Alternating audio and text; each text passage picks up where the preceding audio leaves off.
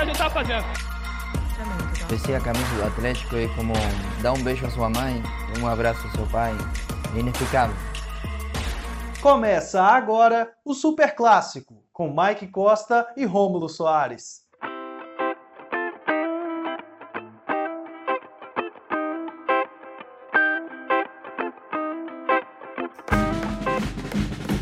Vai rolar a bola! Hoje é terça-feira, 10 de novembro de 2020 e está começando mais um Super Clássico. Eu, Mike Costa, apresento a 14 edição do podcast sobre os dois maiores clubes do futebol mineiro. E hoje eu tenho companhia de sempre aqui do meu lado, virtualmente, né? Porque, como o Filipão bem lembrou ontem na coletiva, a pandemia ainda não acabou. Então vamos tomar cuidado, vamos gravar de longe. Rômulo Soares, como você tá, Rômulo? Fala Mike, fala ouvinte, ou melhor, escuta ouvinte. A gente tá muito feliz aí de estar tá mais um episódio, um 14. Dessa vez não tô apresentando. É, tô feliz que eu vou poder destilar todo o meu conhecimento de futebol aqui um pouquinho. Mas massa demais aí. Mais, mais um. Mais uma semana, mais um. E, e dessa vez a semana de coisas boas, né? Eu, pelo menos, eu tô cheio de coisa para falar porque esse último final de semana, inclu incluindo segunda, né, vamos colocar aí, foi de muita, muita, muito, muito material para quem mexe, para quem gosta de futebol. É, hoje eu apresento, tô de castigo aqui porque o Romulo falou que eu falei muito no último programa. Ele cortou uns 40 minutos de fala minha, inclusive cortou falas importantíssimas pro, pro, pro futebol mineiro em geral, nem só pro Super Clássico, como a sugestão do Filipão improvisar o Sassá de volante, mas vamos deixar isso para outro momento, né? É, já combinei com o, já combinei com o Castanheiro da gente gravar um podcast só eu e ele, chamado Jogadores em Novas Funções, mas né, fica para próxima. E hoje, você já ouviu a risada dele aqui, nós, estamos, nós gostamos da, da experiência de trazer um convidado do programa e trouxemos outro. É, hoje o Matheus Ribeiro, que é graduando em jornalismo na PUC Minas, ele, ele também é integrante da página Jogando pelas Beiradas. E, além disso, olha o currículo, hein? Repórter do Esporte News Mundo. Ele veio aqui para dar um pouquinho da, da, da, dos seus pitacos, do seu conhecimento de futebol com a gente. Seja muito bem-vindo ao Super Clássico, Matheus. Fala, Mike. Fala, Rômulo. Beleza? É, muito feliz por, pelo convite. Fiquei muito feliz quando o Rômulo me chamou para participar. Logo aceitei, porque o o podcast de vocês é muito, muito bacana e eu estou muito feliz aqui de estar participando. Vamos bater um papo bem legal sobre futebol mineiro. Como o Romulo disse, coisas muito boas aconteceram né, nessa última semana para a gente poder falar. E tô aí, tô, tô, bem feliz e agradeço a oportunidade de estar conversando com vocês. O Mateus Legal que, demais. O Matheus que é o, o, o, cara que mais corneta o Neymar que eu já vi. Não gosta do Neymar. Anti-Neymar. Não, eu sou, eu sou anti-Neymar, é. Eu só sou um completo apaixonado por, pelo Neymar Júnior da, da Silva Santos, mas. eu, eu gosto de cornetar que corneta aí. Aí é bom ver o pessoal sangrando um pouquinho. É, diz que o Matheus foi quem começou o movimento do menino Ney na, na, Champions, né? Diz que ele foi a primeira pessoa no mundo a colocar foto do, do Matheus ali no, no Twitter e isso virou uma tendência mundial. É, fica aqui os devidos créditos para ele. Não, exato. Come... Eu gostaria de falar isso, Mike, só um pouquinho. Sim, até pedir desculpa, porque ninguém me dá um valor por isso, entendeu? Porque eu puxei o, o Ney de Moicano na Champions, ninguém fala nada todo mundo puxa saco para as outras páginas que são mais famosas, mas quando ninguém tava com foto de Moicano, eu já tava lá a foto do adulto Ney no meu Twitter. Aí fica os devidos créditos aí pro Matheus. E antes da gente começar a discorrer sobre o futebol mineiro, sobre a semana do futebol mineiro, eu queria dar uma, um reforço nas redes sociais aqui, né?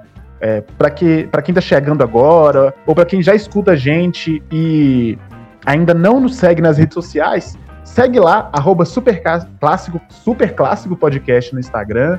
A gente bota lá umas enquetezinhas, umas brincadeiras, avisa sobre o andamento dos programas também. É um lugar que a gente consegue conversar com nossos ouvintes também, mais diretamente, né? É, ouvir vocês, sugestões. Então segue a gente lá, arroba Superclássico Podcast. E também nas nossas redes sociais pessoais. O meu Instagram é arroba Mike Costa, underline. Mike escreve normal assim, M-A-I-C. O do Rômulo é arroba Rômulo G. Soares e do nosso convidado Matheus é arroba Matheus RC19. Ele é um grande fã do Rogério Senna. E para é, começar agora, né, entrando no, nos assuntos, o Flamengo mais uma vez sucumbiu ao Mineirão, sucumbiu ao Atlético, é, levou de quatro, né? E o Flamengo levar de quatro no Mineirão é indicativo de título, Rômulo?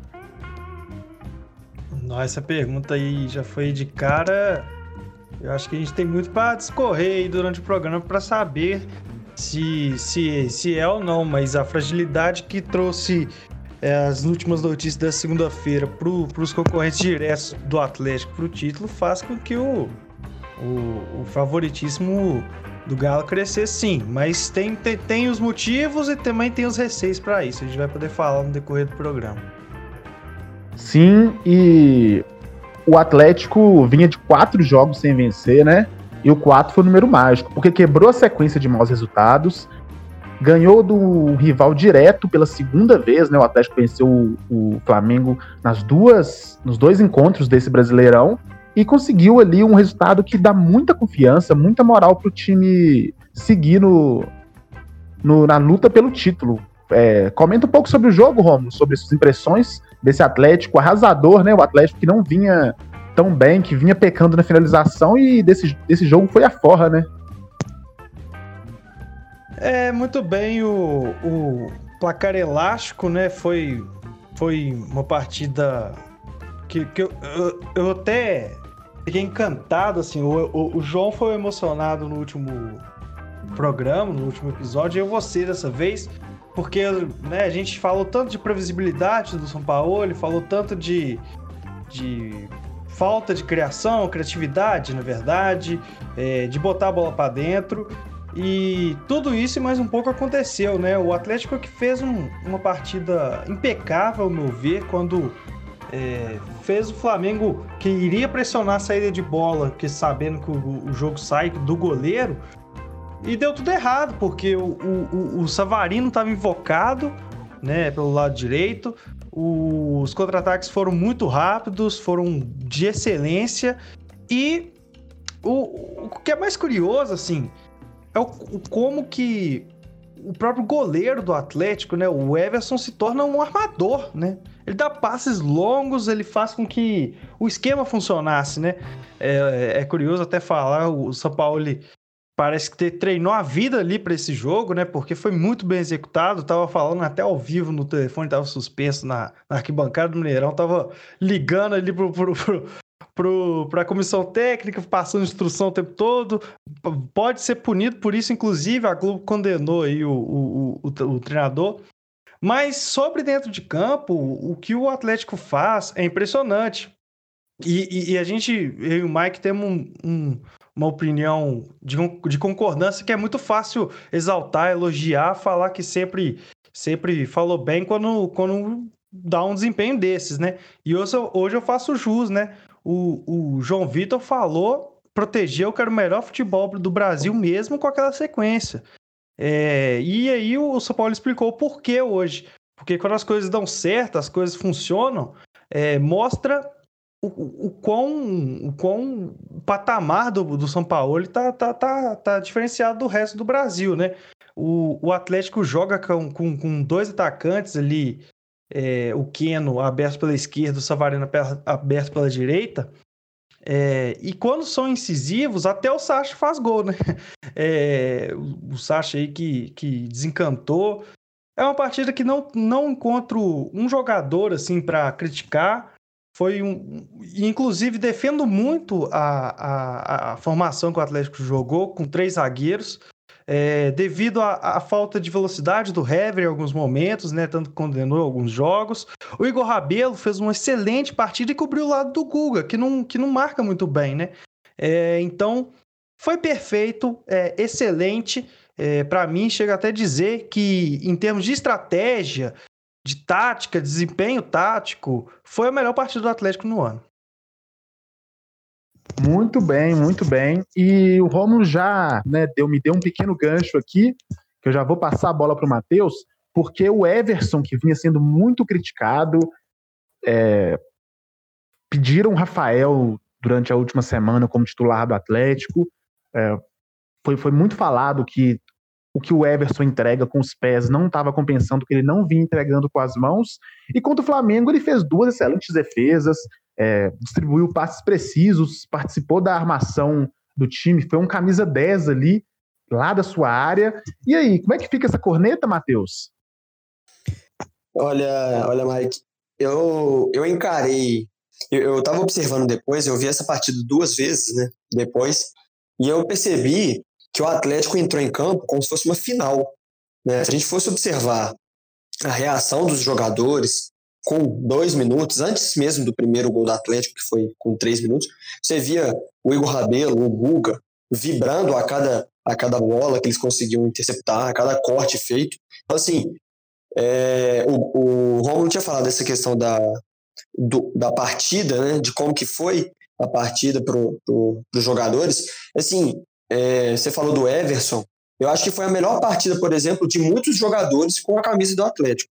É, foi aquela partida, aquele marco mesmo, sim, para a gente, para os jogadores poderem se espelhar é, em questão de desempenho. Por exemplo, para mim foi a melhor partida do Igor Rabelo com a camisa Atlético, é, a melhor partida do Everson. Óbvio, tem, tem poucos minutos aí, tem poucos jogos com a camisa do Atlético, mas foi uma partida impecável do Everson, assim tanto no que ele precisava melhorar, que era questão da com as mãos, né, que fez excelentes defesas, como você falou, nas duas cabeçadas do Pedro, mas com o pé, é, o Flamengo, em alguns momentos, ele chegava a apertar muito o Everson, mas ele com uma tranquilidade, assim, que para quem é torcedor, é, você fica até angustiado, né, porque é, o perigo é iminente e ele saía perfeitamente, né, é, ele foi muito bem na partida, e assim, foi, por exemplo, tava falando, foi a melhor partida também do Savarino com a camisa do Atlético para mim. Para mim foi a melhor partida do Guga com a camisa do Atlético. Então, é, é, é um, um jogo para os jogadores do, do Atlético se espelharem, eles repetirem esse tipo de atuação mais vezes. Porque é aquele jogo que você fala assim: ó, esse aqui é o jogo, o jogo base, o jogo que o Sampaoli ele mudou o esquema, o jogo que, com um esquema diferente funcionou contra o, o melhor elenco da, é, da América, se a gente pode falar. Foi o, o jogo que o atacante fez os gols que estava precisando fazer. Então, assim, tudo funcionou perfeitamente. E eu concordo com o Romulo no quesito de é, você não consegue é, destacar negativamente um jogador que tenha destoado. Então, foi uma partida. Eu não falo que beirava a perfeição, porque ah, eu acredito que teve, tem algumas coisas que o Atlético pode melhorar é, dentro dessa partida mesmo. Mas, assim, foi um jogo impecável do Atlético e tá para ser um dos melhores do, da, da era São Paulo, com certeza. Eu quero lembrar aqui que o, que o, o último podcast, né, os, os, quem foi cobrado aqui no, por nós, né, foi justamente o Google e o Everson, né? Eram os jogadores que a gente mais falava, e agora nas falas do Matheus, no destaque positivo dele, ele citou os dois jogadores. É, e aí, só complementando o que o Matheus disse, né, do desempenho dos dois, realmente a frieza descomunal do, do, do, do Everson, com a bola nos pés ali dentro da área. Todo o tiro de meta tinha três, quatro jogadores do, do, do Flamengo na, na área do Atlético que ele saía jogando. Mas o, o, destaque também do Guga, né? Porque o Guga, ele poderia. Ele, ele, ele, tá, ele é um pouco manchado, assim, com o torcedor, né? Pelo que ele já fez no ano passado, comemorando o título lá. Enfim, não quero entrar muito nisso, mas ele, ele demonstrou, e estava sendo cobrado, ele demonstrou uma crescida e dava carrinho, comemorava como se fosse gol. Fez uma média ali com a torcida nas redes sociais é, independente de entrar no mérito da autenticidade disso ou não, eu acho que só tem elogios a fazer pelo lado bom, né? Ele jogou bem, ele se entregou e mostrou que o profissionalismo dele é, realmente cresceu com, com os episódios, com, com as, as mudanças de treinador, as mudanças é, de patamar do time do Atlético. Então, o, o, o Guga aí, que poderia ser muito cobrado nessa partida, acho que ele entrou com essa pressão, mas deu conta do recado. Só complementar rapidinho, Mike, essa questão do Guga, que foi interessante. Ele, assim, para mim, eu enxerguei o Guga numa posição completamente diferente, né? Porque já tivemos. É, a gente já pôde observar, por exemplo, quando o São Paulo colocava dois laterais direito durante o jogo, o Guga um pouco mais à frente, mas, é, mas fa fazendo essa dobradinha na lateral com o Mariano, como já aconteceu, acho que contra o Corinthians, se eu não me engano, por alguns minutos, é, mas ele, ele contra o Flamengo, ele chegou a atuar como um volante, né? Assim, do lado do Alan, né? O Alan Franco subia um pouco mais para apoiar o Savarino, o Sacha, o Keno, e o Guga como um volante, assim, a mesma coisa do Arana do outro lado, mas o Arana um pouco mais como um ponta, né? Ele um, como um ala ali mesmo pelo lado esquerdo. O Guga ele não foi um ala, né? O, o Arana ele chegava toda hora na linha de fundo para cruzar. O Guga foi como se fosse um volante mesmo ali e foi muito bem, assim. É, é aquilo que eu tinha falado. É, foi um jogo para se observar muitas coisas, para a gente poder analisar muitas coisas. Uma delas é uma possível mudança, é, uma possível utilização de outros jogadores de, do Guga, como no meio-campo, do Arana um pouco mais à frente, talvez no três, três zagueiros para ser usado com mais frequência, dependendo do adversário. Então é um jogo assim a se espelhar. O Atlético tem que colocar esse tipo de jogo para poder colocar como base. É esse tipo de jogo que a gente tem que repetir contra times se a gente quiser ser campeão. Assina embaixo. Só queria terminar falando que assina embaixo. é... E Rômulo, você vai ver a luta do Mike Tyson, o retorno do Mike Tyson? Oh, isso me pegou de uma surpresa. Só foi eu que tava meio desligado, assim, e quando viu a propaganda na televisão tomou um susto. O que, que aconteceu, gente? 2020 assim, maluco? 2020 tá maluco. eu, eu tinha visto eu... ele treinando. Eu tinha visto ele treinando. É, eu vi um vídeo dele falando que ia voltar. Que ele, nossa, o vídeo dele treinando é até assustador, assim. Você pensar um cara de. Ele deve ter o quê? 53 anos. Dele batendo ali. Se você ficar na frente dele, você morre com um soco. É, mas. Eu, eu tomei um susto quando eu fiquei sabendo que tem até luta programada já, ué. Eu não Sim. sabia dessa também, não. Tem a luta programada e eu lembrei da luta porque o Rômulo me deu outro gancho na fala dele. E o que, que, você acha desse gancho que eu te dei agora, Rômulo? Você achou que a minha. Que, que a, foi sagaz a minha. A minha comparação de ganchos? Nossa senhora, agora eu entendi a, a, o sentido disso tudo, mas tá bom. Porque você me deu um gancho na sua resposta que foi é, a atuação do Sacha, né?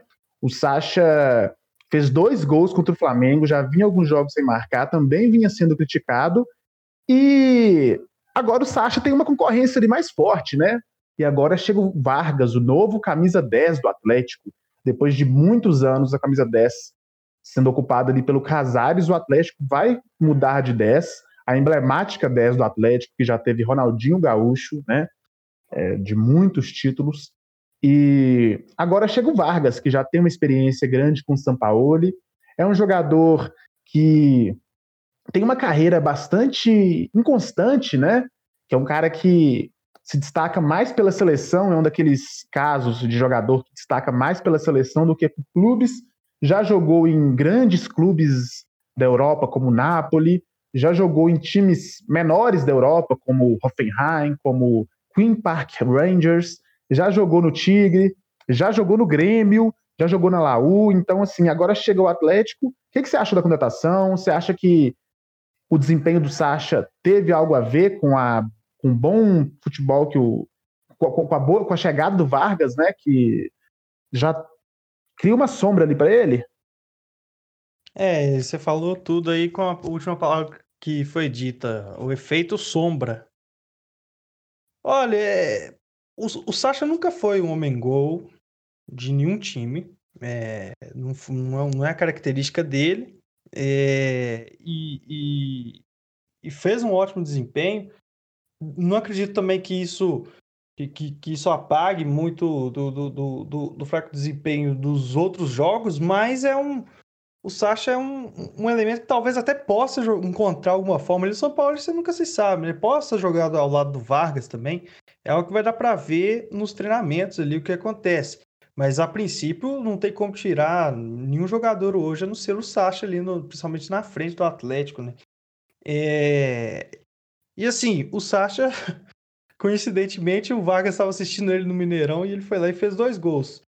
É... Eu, eu acho que é um pouco de dor de cabeça sim pro, pro São Paulo, porque não acredito que o Sacha seja um jogador dispensável. O que preocupa para mim é, é o, o Marrone ser encostado, né? Um jogador que chegou aí com, com um status de promessa, com um, um, uma transação extremamente cara, né? Em torno de 20 milhões, 22 milhões de, de reais, e aí buscava-se revender o jogador para poder pagar o Menin, sendo terceira opção, talvez, aí eu acho que vai complicar um pouco. Mas é, saindo das problemáticas, é, fala um pouco da chegada do Vargas, que vai vestir a 10, e foi ocupada também anteriormente por um, um jogador estrangeiro sul-americano, que era o Casares do Equador, hoje o Vargas do Chile, que já trabalhou com o São Paulo na seleção do Chile, onde foi muito feliz, né? O Vargas, ele. O, o, a parte boa é que ele teve um desempenho bom com o São Paulo no Chile. A parte ruim é que ele só teve desempenho bom na seleção. É... Ele não tem um histórico de ótimos desempenhos por clubes, né? É... Mas é um jogador com uma técnica apurada, é um jogador que eu pessoalmente gosto muito. É... Na ausência do Diego Tardelli, né? Por, machu... por estar machucado, é um, uma opção que, que já vinha sendo observada pelo Atlético, já vinha sendo observada por nós, né, da, da imprensa, e é um jogador que que tem, que tem um currículo, tem bola para assumir a titularidade com tranquilidade, vai assumir a 10, né, como já dito. Então, o Atlético vai montando. É, parece que parece né, ser a última contratação, pelo que falam, é a última que o Atlético vai fazer para essa temporada. É, e fez bem, tava precisando de bola para o gol até o jogo contra o Flamengo com Savarino, com, com Keno, que tem muita velocidade, ou, ou também te, testar com Sacha, é, vai dar trabalho o ataque do Atlético a partir da chegada do Vargas, mais do que tem dado é, no campeonato como um todo, porque, repito, o Atlético tem um, te, sempre teve um bom ataque, não, não colocava a bola para o gol nos outros jogos, mas a média era 19 chutes para o gol por jogo. É, é uma média muito grande um cara para colocar para dentro com uma, uma, um tapa mais de qualidade, um, uma finalização né, mais apurada é o Vargas.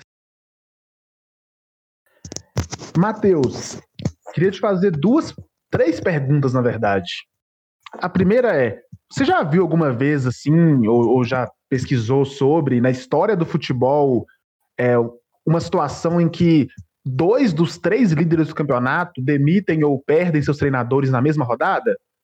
A segunda pergunta é: o Atlético agora, com, a, com o Flamengo e o Inter ficando mudando os treinador, né? O Flamengo demitiu o Domenech Torren após a goleada sofrida pelo próprio Atlético, contratou o Rogério Ceni para o lugar dele, e o Inter, né, perdeu o Cudê. O Cudê vai treinar provavelmente o Celta de Vigo na Espanha, ainda acho que não foi confirmado, mas contratou Abel Braga para o lugar dele. Abel Braga, que vem de trabalhos muito ruins nos últimos anos, treinou recentemente Cruzeiro, treinou Flamengo, treinou Vasco, e chega mesmo com o Inter na liderança, né? E você acha que com isso o Atlético é favorito ao título oficialmente? Você acha que o Atlético tira a vantagem é, que tem, esses times têm no momento na frente do Atlético, né? mais especificamente o Internacional? Olha, Mike, é, essa situação dos treinadores saírem, né, do, de dois dos três treinadores saírem, eu acho que é muito de um reflexo de como que é o futebol brasileiro atualmente, de, de uma pressão em cima dos treinadores, desse, desse, desse troca-troca de treinadores a todo instante, que só faz mal para o futebol brasileiro, né? Porque é, Domenech Torrent, tudo bem, ele veio, ele já chegou com uma pressão excessiva por conta do brilhante trabalho do Jorge Jesus pelo Flamengo na temporada passada, início dessa temporada. Mas acho que e por conta das goleadas também a pressão foi aumentando, mas era um time que estava vivo em todas as competições, com chances reais de é, ganhar pelo menos um dos títulos, assim, falando até um pouco mais tranquilamente, assim, pelo menos um dos títulos do Flamengo poderia ganhar, porque pelo elenco que é muito forte, né, e tá brigando cabeça a cabeça ali com, em todas as competições. E o caso do Kudê, para mim, é o caso mais, assim, eu acho que é o caso mais surpreendente, porque falam-se, é, os dirigentes do Internacional falam que ele pediu demissão por aceitar esse projeto, provavelmente vai ser anunciado pelo Celta de Vigo, mas tem muito, a gente consegue ver de jornalistas que cobrem o Internacional, que tinha muito de uma pressão em cima do Cudê, porque o Cudê pedia reforço e por não ser atendido, por perder os clássicos para o Grêmio, é, já vinha com uma pressão muito grande e assim, você consegue até ficar um pouco, você consegue até estranhar essa situação, né, porque o, o Internacional é o atual líder do campeonato, tem um elenco, na minha opinião, muito inferior ao do Atlético, ao do Flamengo, ao do Palmeiras. Né? Para mim, é um, é, tá ali equiparado com o do São Paulo. E está na, na, liderança, está é, nas oitavas da, da Libertadores, está nas quartas de final da Copa do Brasil.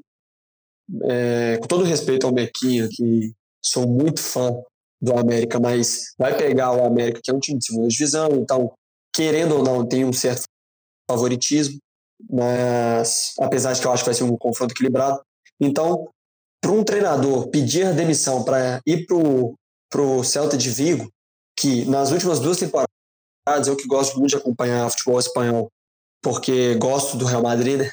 mas o Celta de Vigo ele brigava para não cair nas últimas temporadas, se não me engano, nas últimas duas, ele brigou, assim, ele correu chances reais de, de rebaixamento. Então, para ele largar o primeiro colocado do Campeonato Brasileiro, para enfrentar esse projeto, num campeonato que já, já começou também, né? Já, se não me engano, está na nona rodada.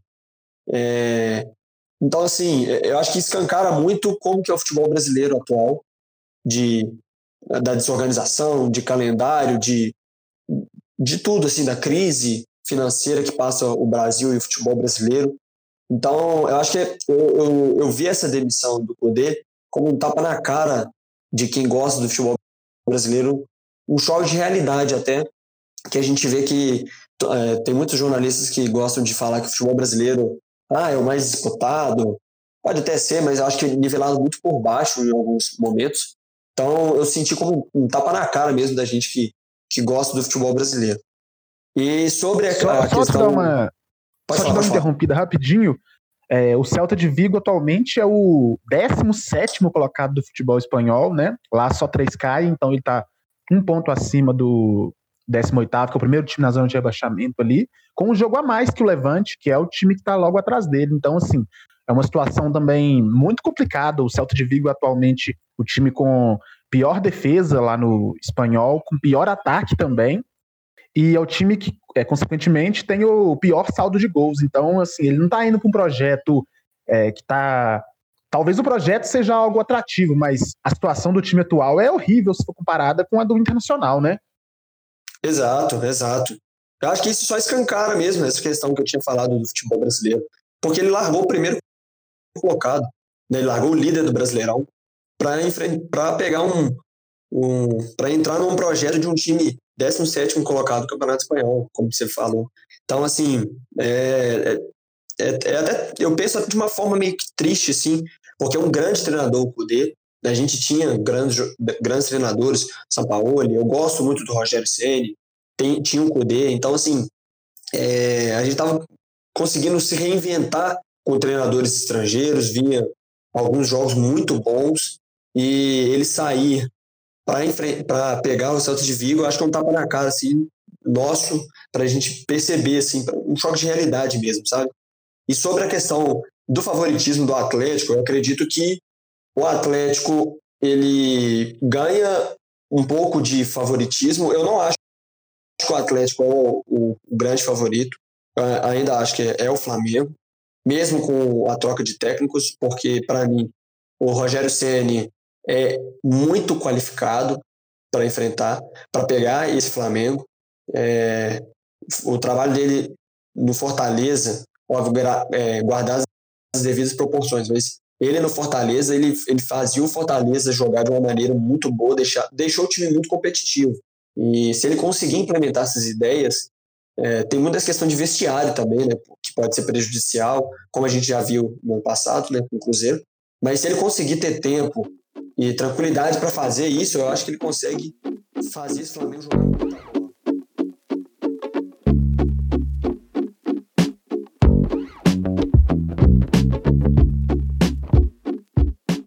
E, senhores, fechamos o assunto atlético, o vice-líder atlético, e agora vamos mudar de lado da Lagoa da Pampulha.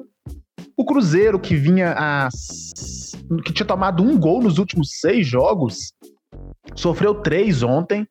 Teve uma partida assim muito louca, um jogão contra o Guarani. 3 a 3 Suas considerações sobre essa partida, Matheus?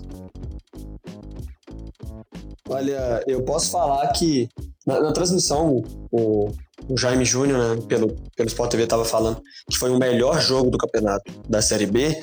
E a gente que cobre o Cruzeiro, a gente consegue ver que é, o Cruzeiro teve alguns jogos que foram muito interessantes, como a vitória por 3 a 0 contra a Ponte Preta, a vitória contra o Paraná por 2 a 0 Mas eu acho que assim, é, eu acho que eu, o, o jogo que mais me deixou assim, eu, de eu gostar de ver o jogo, assim, de como o jogo foi praticado pelas duas equipes, acho que esse 3 a 3 contra o Guarani foi o que, assim, eu mais gostei da Série B, porque uh, foi um grandioso jogo, assim, foi um belíssimo jogo, com golaços, com jogadas muito bem trabalhadas, com duas propostas muito bem encaixadas. Eu acho que é, esse jogo escancara assim como que o Filipão ele em pouco tempo, né? Se eu não me engano, acho que ele tá chegando ao, ao sexto jogo, o quinto, não sei.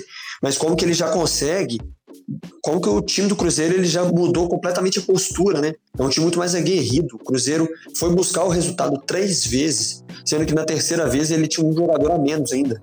E ele foi buscar. É, o Filipão foi ousado, né? ele colocou jogadores de velocidade, colocou o Thiago para a bola aérea e ele conseguiu esse empate. E, assim, é, foi um belo jogo. O Guarani do Felipe Conceição também veio uma crescente muito boa. E o, a partida ontem, por exemplo, que o Lucas Crispim, 10 do Guarani, fez, foi um negócio inacreditável. Deu aula, assim, desfilou em campo. E o jogo ontem foi muito bom, assim. Foi um jogo não digno de Série B, assim, se a gente pode falar, porque muita gente gosta de falar que o jogo de Série B ele é abaixo tecnicamente, mas assim, foi um jogo excelente, excelente. Uh, foi um, eu acho que foi o melhor jogo do campeonato, com certeza. E Rômulo, o Cruzeiro reclamou da arbitragem, o Filipão reclamou no final do jogo, o presidente do Cruzeiro reclamou também. É, houve o lance ali da expulsão do William Potker. Não é a primeira vez que decisões erradas, né, se eu posso classificar assim, da arbitragem prejudicam o Cruzeiro na Série B, por incrível que pareça, né?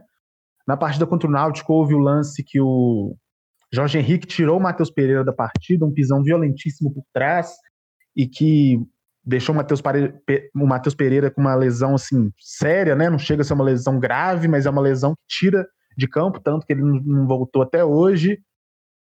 Já houve o lance que machucou o braço do Arthur Kaique na partida, se eu não me engano, contra o Havaí ou Juventude. Não lembro agora com certeza, mas que ele levou um empurrão quando ele estava subindo para cabecear uma bola, se chocou contra a trave, teve que sair do jogo também.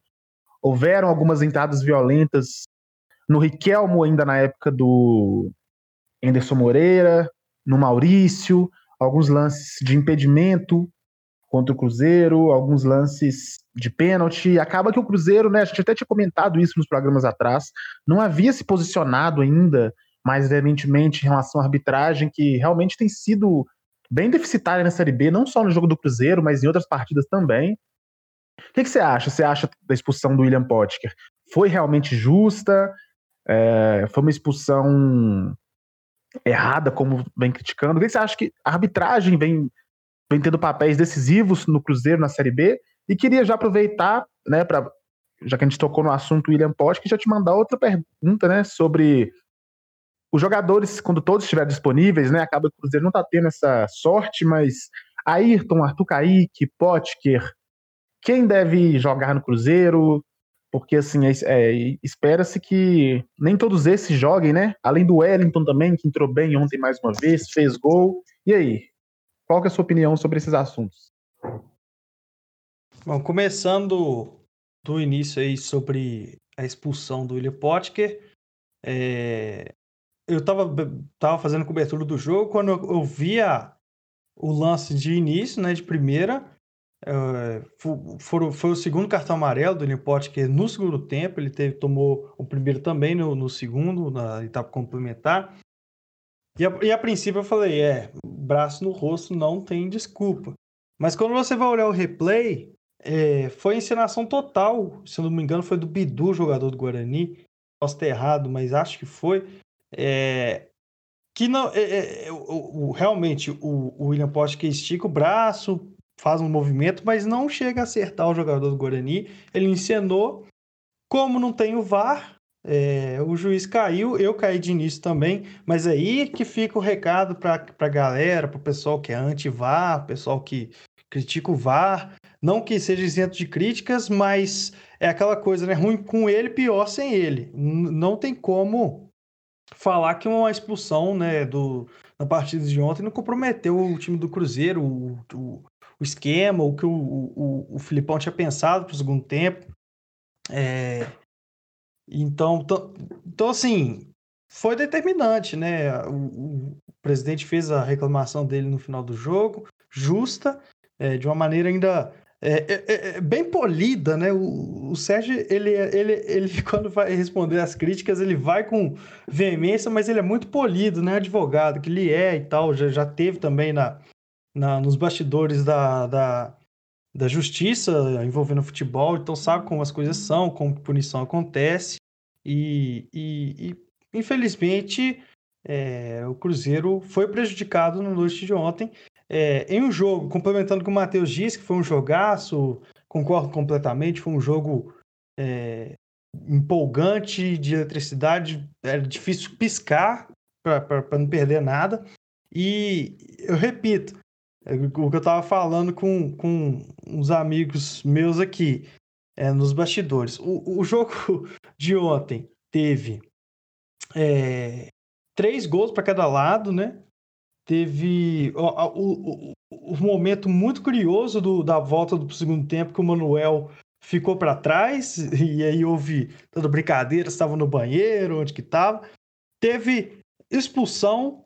É... Então, assim, teve o Regis, teve uma hora que ficou desacordado, levantou, e ele também deu uma assistência. É, o Patrick Break estava uma avenida, né, no, pelo lado dele no primeiro tempo foi o, o, o, o jogador que deu assistência pro terceiro gol do Cruzeiro. Então, assim, que partida louca, maluca. É, acho que um, um, o juiz sentiu isso, sim, também. Uma partida eletrizante desse jeito fez com que o, o juiz sentisse também. É, falando também, agora entrando na última pergunta do William Potker, que estreou contra o Botafogo, né? Antes do, do. Não teve super clássico depois desse jogo. E que o Ayrton, que foi o destaque, né, fez o, único gol da partida, mais um dele com a camisa do Cruzeiro depois da chegada do Filipão. É, é o terceiro, né, gol dele. E é aí que, que acende a dúvida, né, porque o Arthur Kaique também tem três gols, o Ayrton tem três gols, está em, em, boa fase com o Filipão, e o Potker chegou como o, o favorito, foi indicado pelo Filipão, né? A troca ainda foi muito, né? Foi, foi Deu, o Cruzeiro deu, deu muito por, por, pelo William Potker, citando aí a negociação com o Maurício. E aí vai ser dor de cabeça. Eu não vejo como tirar o Ayrton do time hoje. Hoje não tem como tirar o Ayrton. É, o Arthur Kaique tem uma marca de três gols, mas era, mas era muito questionado por ser um jogador é, com características diferentes da que ele estava atuando como ponta. Né? O João Vitor falou isso no último episódio.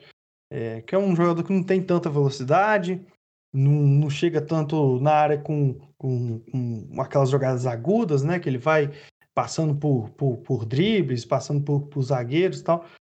É, e, e, e, aí vai ter que fazer uma análise é, fria, porque o Wellington também chegou, já tem, desde que foi reintegrado, ter feito bons jogos, fez gol ontem de cabeça, jogador rápido, veloz, novo.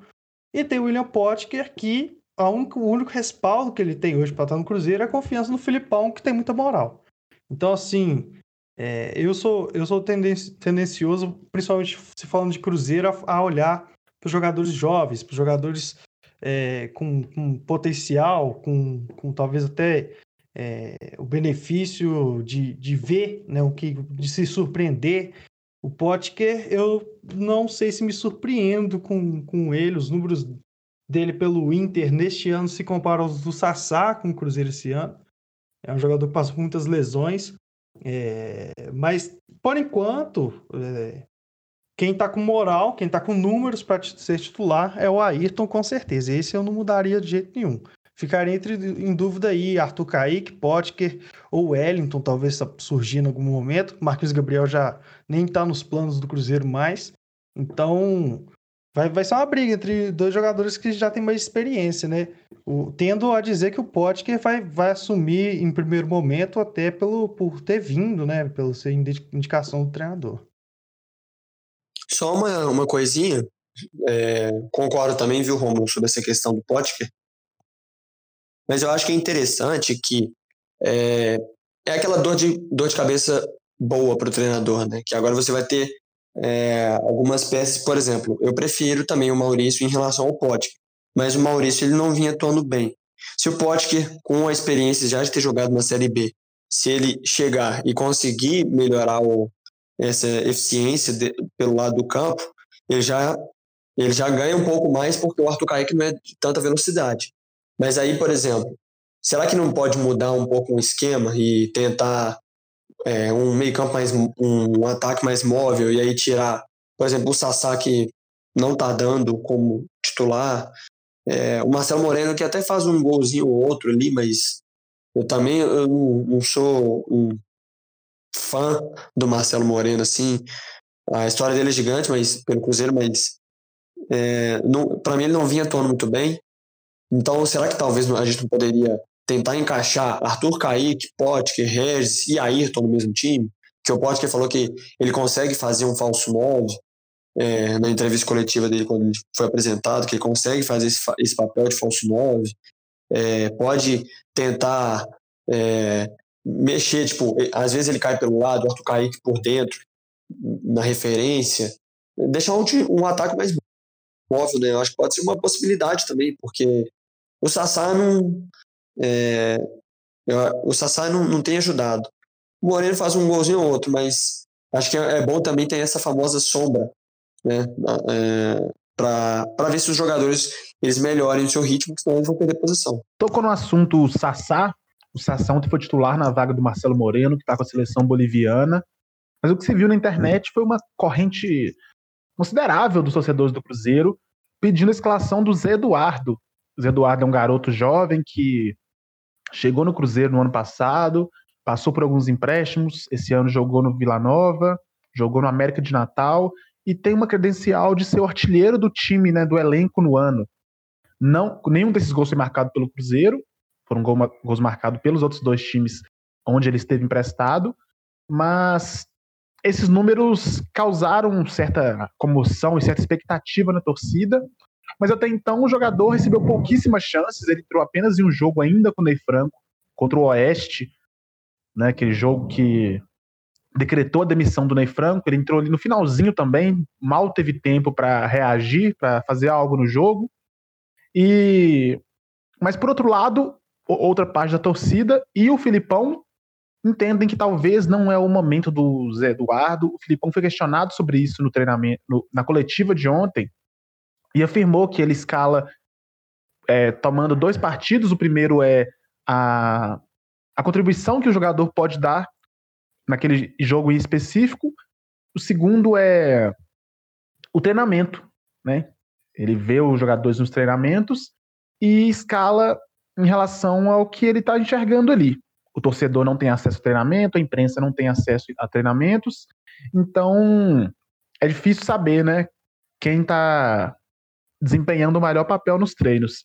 É importante lembrar que o Zé Eduardo, os gols que ele fez nesse ano foram no Campeonato Mineiro pelo Vila Nova, onde ele nem era titular absoluto, e, e lá no Campeonato Capixaba, no Campeonato Potiguar, do, América, do, do Rio Grande do Norte, na verdade, e também acredito que ele fez um pela Copa do Brasil. É, o que, que você acha, Matheus? Você acha que o Zé Eduardo merece receber essa chance? É, merecia ter entrado ontem? Colocando Moreno também na briga, entre os três centroavantes ali, ele devia jogar, devia ser testado? Ou você acha que o Filipão sabe o que faz e se ele não tá jogando, realmente talvez ele não, não tenha. Não seja o momento dele de jogar pelo Cruzeiro? Olha, eu penso um pouco dos dois. É, eu acho que essa questão é, dele não ser utilizado, eu acho que ele já podia ter ganhado mais oportunidades. Se eu não me engano, ele atuou apenas uma vez, né, desde esse retorno dele. Acho que foi no empate contra o Oeste, em 0 a 0 se eu não me engano. E atuou, mas assim, atuou por 15 minutos no máximo. É, por exemplo, o ataque do Cruzeiro ele já teve, ele já teve momentos muito piores, assim, né? De, do centroavantes lá, o Sassá, que ainda não fez gol, o Marcelo Moreno, que vinha de uma seca muito grande, jogando muito mal. E aí o Thiago ganhou oportunidades, ele chegou a atuar, mas também não, não se mostrava muito eficiente nessa Série B. O, até o Robertson chegou a ganhar algumas oportunidades, acho que ele atuou em duas partidas da Série B. Então, assim, é, eu acho que ele vai ganhar espaço, porque o Cruzeiro pediu a volta dele. Né? Ele estava na América de Natal, o Cruzeiro pediu um retorno, e aí ele volta e não tem, e não tem oportunidades, assim. Eu, eu, eu, chego a pensar até que é injusto um pouco, né? Porque ele estava no Atlético, no América de Natal, e tem, se eu não me engano, ele tem nove gols em 11 jogos. E aí ele vem para o Cruzeiro, a expectativa do torcedor é, olha, o menino aqui tem feito muitos gols, vamos ver se ele no Cruzeiro consegue fazer a mesma coisa. Só que ele não consegue entrar. E eu penso que aquilo que, é, aquilo que o Filipão falou na entrevista coletiva, eu acho que deve ser essa, essa é a, a realidade da situação do Zé Eduardo, da, da questão dos treinamentos. Talvez o Zé Eduardo não esteja treinando bem, assim, não, não tenha conquistado o Felipão nos treinamentos para que ele ganhe oportunidades. Porque, assim, o Thiago ele já foi rebaixado para o sub-20, né? Ele já voltou a atuar pelo sub-20 para ganhar mais rodagem. O Robertson já chegou e já e hoje ele está encostado, né? Às vezes nem relacionado. O Moreno direto é convocado.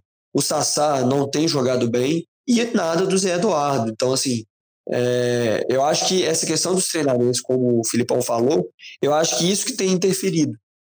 Para mim, é a única justificativa, na verdade, para ele não poder ter ganhado outra, outras oportunidades, porque é, o Cruzeiro pediu a, a contratação, pediu a, o retorno dele e não vai utilizar o garoto, então eu acho que até é injusto com a carreira dele.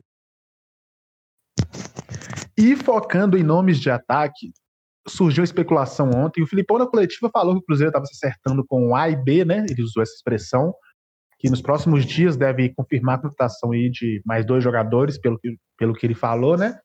E surgiu informação ainda na noite de ontem que esses nomes seriam o do Copete do Santos, Jonathan Copete, atacante de 32 anos, e Rafael Sobis, né, já bastante conhecido do Cruzeiro, dispensa apresentações. É, Rômulo, você acha que essas contratações se se concretizarem, serão bons negócios para o Cruzeiro?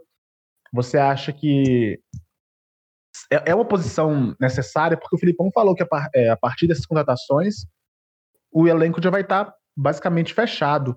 Então, assim, é difícil vir novos jogadores após a chegada destes. Você acha que o elenco vai estar tá equilibrado? Você acha que são muitos jogadores para a mesma posição? Porque ali na posição de segundo atacante, que é a posição do Copete e o Rafael Sobis atuam, já tem alguns jogadores, né? O próprio Arthur Kaique, é, o, o Pote, o Cruzeiro vem jogando com pontas também. É, lembrando que o Copete tem apenas quatro gols nos últimos três anos. Ele estava no Santos, passou por alguns empréstimos e agora retornou ao Santos e não pôde ser inscrito. E o Rafael Sobis tem números um pouco melhores, mas também não é um titular absoluto do Ceará. O que, que você acha dessa chegada? Você acha que é o que o Cruzeiro precisa no momento? Que esses jogadores vão agregar ao time?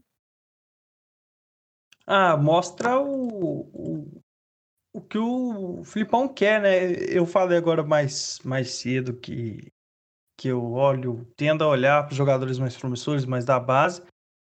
É, ao mesmo tempo que o Cruzeiro, segundo o diagnóstico que o Filipão faz, precisa de experiência nesse grupo, né? Precisa de para resgatar a confiança, etc. Mas eu acredito que o Cruzeiro tem conseguido uma confiança é, com o que tem. É, desaprova as contratações? Não. É... Eu vou falar que o, o Copete chega com total incógnita, assim, não acho que ele tem um desempenho recente para a gente poder avaliar se ele chega bem, se ele chega para ser titular ou não. O Rafael Sobres já jogou aqui no Cruzeiro quanto tempo, é... a gente conhece mais, acho que integra bem o perfil do, do, do, do, do Filipão e mostra mais ainda que ele não tem confiança alguma no Zé Eduardo, né? É...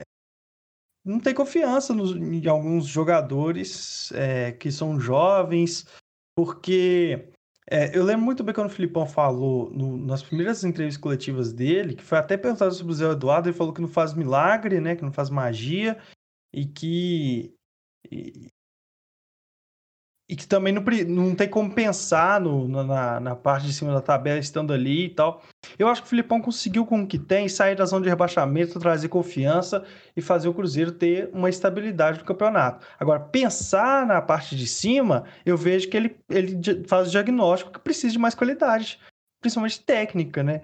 É, porque às vezes posicionamento dá para os jogadores até conseguem fazer, mas é, para desequilibrar um jogo e tudo mais, o Cruzeiro alguns momentos não tem. Então, esses jogadores chegam para dar talvez uma, um up, um, uma um subir de degrau, de patamar que for, para conseguir finalmente chegar nesse segundo turno entre os dez primeiros colocados, pensar em alguma hora é, subir de divisão e etc. É, o que fica claro para mim é que ele tem jogadores no elenco que ele não confia, né? E, e acredito que o Rafael Sobis só vai chegar, assim, é, vai depender muito do desempenho do Ceará contra o Palmeiras, né, na Copa do Brasil. O Ceará que trouxe recentemente o Felipe Vizeu e então, pela experiência, eu aprovo o Rafael Sobis, o Copete é incógnita para mim, é, de como vai chegar no Cruzeiro mas é coerente do que o Filipão tem falado nas entrevistas, tem escalado seus, os times que tem jogado no Cruzeiro. Você pode não concordar, mas é, dentro da lógica dele, do trabalho dele, repito, tem muita moral, né? É o Filipão, querendo ou não. E então, assim, é coerente, são contratações coerentes. É, vamos ver qual, qual vai ser o desfecho desses, desses, desses dessas contratações, até porque o Copete eu acho bem mais próximo, porque não tem não tem como o Santos inscrever jogadores por uma punição. O, e o, o Ceará vai ser um pouco mais difícil, mas ele tem contrato até o final desse ano, pode renovar até o, o final do Campeonato Brasileiro, mas eu acho que vai depender algumas, de algumas coisas, mas eu acredito que vão acontecer sim e chegam para trazer experiência para subir o Cruzeiro de patamar, eu acho, é, na Série B. Muito só um, bem. Só um comentário, Mike, desculpa te, te interromper rapidinho. Sobre Manda essa questão das, das contratações, é, eu concordo com tudo que o Romulo falou. Em apenas um. Eu, eu discordo em apenas um, uma, uma situação, que é a questão do, do Rafael Sobis. Sim, eu entendo que, o, que as contratações são coerentes. Eu só acho que não. Eu só acho que não tem necessidade do Rafael Sobis, assim. É, sinceramente. Um jogador que já não tá. Ele já é mais experiente. É, não, não tem agregado tanto assim no Ceará, tem até alguns gols e tudo mais. Só que eu acho que o Cruzeiro, ele. ele eu, eu acredito que o Cruzeiro, com os, as peças que tem atualmente, Aí talvez o Copete, mas também é uma incógnita. Mas eu acho que poderia tentar achar um outro jogador, alguma outra peça que seja mais interessante. Eu acho que a questão do, do Rafael Sobis, eu, eu, eu vejo assim com, com um pouco de. Ah, aquela questão, tipo, acho que não precisava, assim, não sei. Porque o Regis é, um, por exemplo, um, jogador que já é mais experiente e ali ele consegue ajudar bem. É, Marcelo Moreno, o, o Sassá, que não tem atuado bem, mas uh, consegue melhorar nessa questão da experiência, ajudar o elenco. Eu acho que poderia ser é, alguns outros jogadores para outras posições, por exemplo, na questão das laterais. Porque assim, o Cruzeiro tem hoje Matheus Matheus Pereira, Patrick Bray e aí o Giovani, mas que está machucado. Na direita tem o Cáceres e o Rafael. Só que, por exemplo, aconteceram as questões de lesões e suspensões e Covid, que nos dois jogos, é, tanto contra o Botafogo e contra o, o Guarani, o Cruzeiro não teve nenhum reserva para esses dois jogadores. Então, acho que poderia ser algo para essas posições, talvez, ou no, como volante. Acho que pro meio, do meio para o ataque ali, o Cruzeiro tem até boas opções. Vocês falaram do Wellington, que tem crescido. É, você pode colocar o Potker, aí tem Arthur Kaique, o Regis. Então, tem outras funções. O Rafael ele consegue jogar mais à frente também, se, se necessário. Tem o Ayrton, que tem grande fase. Então, eu, eu, eu fico. Eu, de, de primeira, assim, é, analisando assim, friamente agora, assim, eu não gostei muito da, das escolhas dos dois nomes, não. E para finalizar, finalizamos aqui os assuntos, né? É, o, os times mineiros jogam. O próximo jogo de cada um é o Atlético joga no sábado contra o Corinthians na Arena Neoquímica. Né, o Atlético vai enfrentar o Corinthians no primeiro turno. Teve aquele jogão que o Atlético virou a partida para cima do Corinthians. O Corinthians saiu ganhando por 2 a 0 O Atlético conseguiu virar. O jogo será às 19 horas. O Atlético terá os desfalques de Alan Franco, Júnior Alonso e Savarino, jogadores importantes que foram convocados por suas seleções. O Atlético pode alcançar até a liderança, dependendo do, do resultado do jogo do Inter, né? O Atlético é o segundo colocado com 35 pontos, um a menos que o próprio Inter, que agora está de técnico novo, Abel Braga já vai estrear com o time na liderança. Só que o Atlético tem um jogo a menos, então assim, é, assim como São Paulo, Atlético e tanto Atlético quanto São Paulo só depende de si para chegar na liderança. O São Paulo tem alguns jogos a menos, o Atlético só tem um. O Cruzeiro, por sua vez, só joga na outra sexta-feira, sem CS agora, na sexta-feira 20. Né? O Cruzeiro vai ter muitos dias de folga, de preparação. O Filipão já avisou que vai dar folga para os jogadores. Depois vai ter um cerca de uma semana para preparar a equipe para pegar o Figueirense, que já é mais um time ali na briga de baixo, na briga o rebaixamento, confronto direto. O jogo também será no Mineirão. No primeiro turno, o Cruzeiro venceu fora de casa por 1 a 0 com um golaço do Maurício, o último gol do Maurício com a camisa do Cruzeiro. E o Cruzeiro tem 24 pontos atualmente e será aquele jogo que pode fazer o Cruzeiro pegar um elevador, né? Assim como o Guarani era, mas acabou tropeçando, vai conseguir, pode conseguir pegar aquele elevador com uma vitória, se aproximar mais do, dos primeiros colocados, se afastar um pouco mais do Z4. E o Cruzeiro terá o retorno de Marcelo Moreno, que já vai ter voltado da seleção. Mas, por outro lado, o Felipe Machado e o William Potker serão desfalques. O Felipe Machado suspenso por causa de três cartões amarelos e o William Potker suspenso por causa de expulsão. É, eu queria agradecer nosso convidado, Matheus. As portas do Super Clássico sempre estão abertas para você, foi legal demais. Dá seu abraço final aí, sua consideração final pra gente. Pô, primeiro eu queria agradecer a, o convite. Pô, achei muito legal participar aqui do, do Super Clássico com vocês, um papo muito bom. Fluiu muito, né? A gente vê a, a hora passar assim muito rápido. É, só tenho que agradecer a oportunidade de estar aqui comentando com vocês, bater esse papo. E eu estou à disposição aí, quando vocês precisarem de novo, de se vocês quiserem me chamar, eu estou à disposição e agradeço a todo mundo aí. O prazer é todo nosso. Rômulo, dê suas considerações finais pra gente. Valeu todo mundo que escutou. Obrigado, Matheus, por ter aceitado o convite. Volte mais vezes, inclusive deixar o mesmo recado que eu deixei pro João no outro episódio é, com essa pandemia acabar para a gente tomar uma também. É, não sei, não sei assim quando que isso acontecerá, mas seria massa também todo mundo aqui que está nesse podcast se reunir, talvez até gravar junto, quem sabe. É, valeu, Mike, também. Então, meu companheiro aí de, de podcast sempre, toda semana. Valeu, ouvinte. É, e, e, eu queria saber se tem espaço para uma pergunta surpresa aí pro Matheus, já que ele é o convidado. Você tem espaço para fazer o que você quiser, mas Vixe. eu também tenho perguntas surpresas, hein? Nossa, ô, vamos lá, vamos lá. ô, ô Matheus. Neymar 2015, Ronaldinho Gaúcho 2005. Quem que você escolhe? Nossa, aí você bateu no. Nossa, aí você pegou no coração. Nossa. Nossa. Que isso? É, nossa, eu tô, eu tô, tô em choque de verdade. Porque um foi. Um eu era muito novo, né? Eu sou de 99, então. É, o Ronaldinho de 2005 foi, foi aquilo assim. Você, a gente observava o Ronaldinho, o olho até brilhava, né?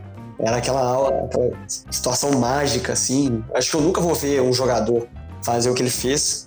É, em termos de estatística, óbvio. Cristiano, Messi já tiveram auges melhores, até mesmo Neymar. Mas acho que eu nunca vi um auge tão, tão brilhante igual o do Ronaldo. É, eu vou de Ronaldo, mas assim, eu vou de Ronaldinho, mas nossa, o Neymar de 2015 foi um negócio inacreditável. E olha que eu sou torcedor do Real Madrid. Eu sou torcedor do Real Madrid.